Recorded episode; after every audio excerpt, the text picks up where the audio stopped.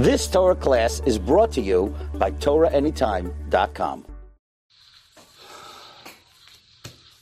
So uh, that was very moving.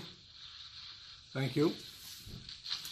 Did hear from many of you that although the project was very nice, it doesn't seem to uh, to explain anything that happened this past Shabbos in Pittsburgh. Everybody wants to know what what why did it happen? What's the you know what's the message of that? Well, I'm sure you all know that uh, I'm not a navi, and therefore there's no way I can tell you. But I will tell you, Everyone knows the bitterness of their soul. Everybody knows what it is they have to improve on. If there's something that you think you have to improve on, you're probably right. None of us are perfect. We all have something. Whether you have to be nice to others, whether you have to smile more to people, whether you have to improve your kibbut of aim, your behaftarach kamaycha, whether you have to give more tzedakah, you have to learn more Torah, use your time to think more into learning, daven better, your Shmiras Einayim, your Chesed, all these are things we definitely could improve on. We have no Navi today. Know, people sometimes wonder, what is it that we're missing that we don't have the Beis Hamikdash? You don't have a Navi. You know, it used to be if you're walking down the street and you, you stubbed your toe, you go to the Navi and say, why did it happen to you? Why did I stub my toe? And the Navi would tell you, I don't know, uh, two days ago you made a bracha shehakol and you didn't have the proper gavan when you said Hashem's name. But we don't have a Navi today. You you stick your hand in your pocket to take out uh, a nickel and you take out a quarter instead. That's frustrating. Why did that happen? Didn't Hashem make a perfect world? A world that's good for us, it's easy? The answer is yes, He did. But unfortunately, we don't always do what's right. If in the times of a Navi, you'd stick your hand in your pocket and you took out a quarter instead of a nickel, you'd go to the Navi and say, I don't understand. I stuck my hand in my pocket to take out a, a nickel. Why did a quarter come out? And the Navi would look at you and he would tell you what it is that you have to improve. We don't have a Navi today. And therefore, we can't even guess of what happened last week in Pittsburgh on Shabbos. And 11 Yidden were killed. But Hashem still did it. People ask, why, why did Hashem let this happen? That's not what we say. We know there's one word Hashem never uses. And that's the word oops. Hashem never says oops. Oh, I can't believe that happened. Obviously, that's the Ratzon Hashem. And if it's the Ratzon Hashem, there's something we can learn from it. You know, you may hear some people saying, well, those, those Jews, they drove to Shul on Shabbos. Or there are many halachas they're not follow by marriage. These are the Jews we're supposed to uh, be all concerned about. And it's amazing because by that standard, we can't say there were six million Kedoshim killed by the Holocaust. How many of them were Shomer Shabbos, meticulously cared for Shabbos? So we're going to say there are the two million Kedoshim that were killed? That's not our Messiah. If a Jew is killed because he's a Jew, they were killed al Kiddush Hashem. And they go straight to Gan Eden. And that's why there were six million Yidden, six million Jews murdered by the Nazis by the Holocaust. And in the same exact vein, our Messiah tells us there were 11 Kedoshim killed last Shabbos. 11 Jews were killed in Shul on Shabbos because they were Jews for no other reason. They represented Klal Yisrael. That's us. And therefore, there is plenty for us to learn from that. You know, the early 1920s, in the middle 1920s, there was a big tzaddik who lived in Shaarei Chesed in Yerushalayim. His name was Rav Yaakov Volk. Rav Yaakov Volk had a tremendous passion for Eretz Yisrael. Whenever you love something so much, you want to share it with others. And he would travel around the United States very often to different communities, going to different shuls and telling them how beautiful Eretz Yisrael is. And even though Eretz Yisrael then didn't look like it looks today, the ability to, to make parnasa and to drive around with roads and trains and food and yeshivas and kailim and everything, he still said, go to Eretz Yisrael, Eretz Yisrael is beautiful. Ahavas Eretz Yisrael, that's where you can serve Hashem the best. You can learn the best, do the mitzvahs the best. Mitzvahs Tliyas Ba'aretz, as we're learning about now. And one time he was in Chicago, he was in a shul, and he was giving his plea about the cheshivas of Eretz Yisrael. And there was a fellow over there named Yerachmiel Waxler. Yerachmiel Waxler, he was a wealthy man, he's a wealthy fellow, and he took this message to heart. He went over to him afterwards, he said, I want to go, help me out. And Rav Folk, Yaakov Folk, arranged for a trip to Eretz Yisrael for this family, and the Waxler family came to Eretz Yisrael. The Waxler family came to Eretz Yisrael, and they toured Eretz Yisrael. One of the main communities at that time was in Hebron. When they came to Hebron to see the community of Hebron, at that time the Slobodka Yeshiva moved from Slobodka, from Europe, to Hebron. And there were 200 Talmidim learning in the yeshiva at the time. Of the 200 Talmidim, almost 40 Talmidim approximately were from America. The Waxers had a son, and this son very much wanted to go and join the yeshiva. And his son Yaakov, Yaakov Waxer, he was at that Yaakov Waxer, he was 16 years old, and he wanted to join the yeshiva, and his father was convinced, and he allowed him to stay. That took place in March of 1928, and Yaakov joined the yeshiva, and he grew tremendously. He learned and he learned. He transformed himself into, into a new person from the amount of learning that he did.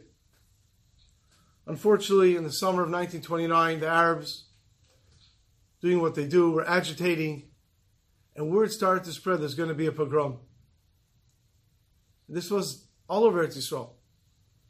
The people in Hebron who were friendly with the Arabs spoke to some of their friends, the Arabs, and the Arabs said, nah, it's not going to happen. Not going to happen here in Hebron, you're safe. But they were lying. Because that Friday, April 23rd, 1929, the Arabs started to riot. And there was a pogrom. They started to beat the Yidden and kill the Yidden. And the British who were in charge at the time didn't want to do anything. As I explained later, they didn't want to enrage the Arabs even more. And then it stopped as evening came and the people started to go into the house of the head of the community, a person named Don Slonim. Eliezer Don Slonim. And they thought they would be safe in his house because he's very good with the Arabs. But that Shabbos morning, they stormed his house and they butchered all the Yidden in that house. They killed as many as they could. And by the time the British decided to step in, there were 67 Yidden killed, many injured. Of those 67 Yidden who were killed, there were 24 Yeshiva Bochurim who were killed. One of those Bochurim who were killed was his fellow Yaakov Wexler, the boy from Chicago. If you go today to Hebron, you go to the old cemetery, you'll see right in the middle, there's a long slab for all those Kedoshim. They're buried together in different individual graves, but the 24 Bochurim of one long slab. You go there, you see the name Yaakov Waxler, who's buried there with them. And now, Rav Yaakov Volk was scared to go back to Chicago because he was scared to meet Mr. Wexler, whose son died because he convinced him to go to Eretz Yisrael. And one time he was in New York and he happened to meet Mr. Wexler.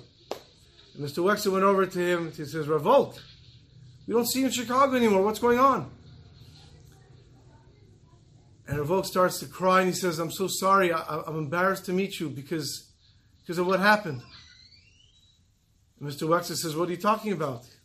So Rav Volk says, What do you mean? Your son died because I convinced you to go to Eretz Yisrael. Mr. Wexler looks at him and says, What are you talking about? He says, My son died at 17. That was Hashem's plan, that he should die at 17. How he would die was up to us. Maybe he was going to die in a car accident.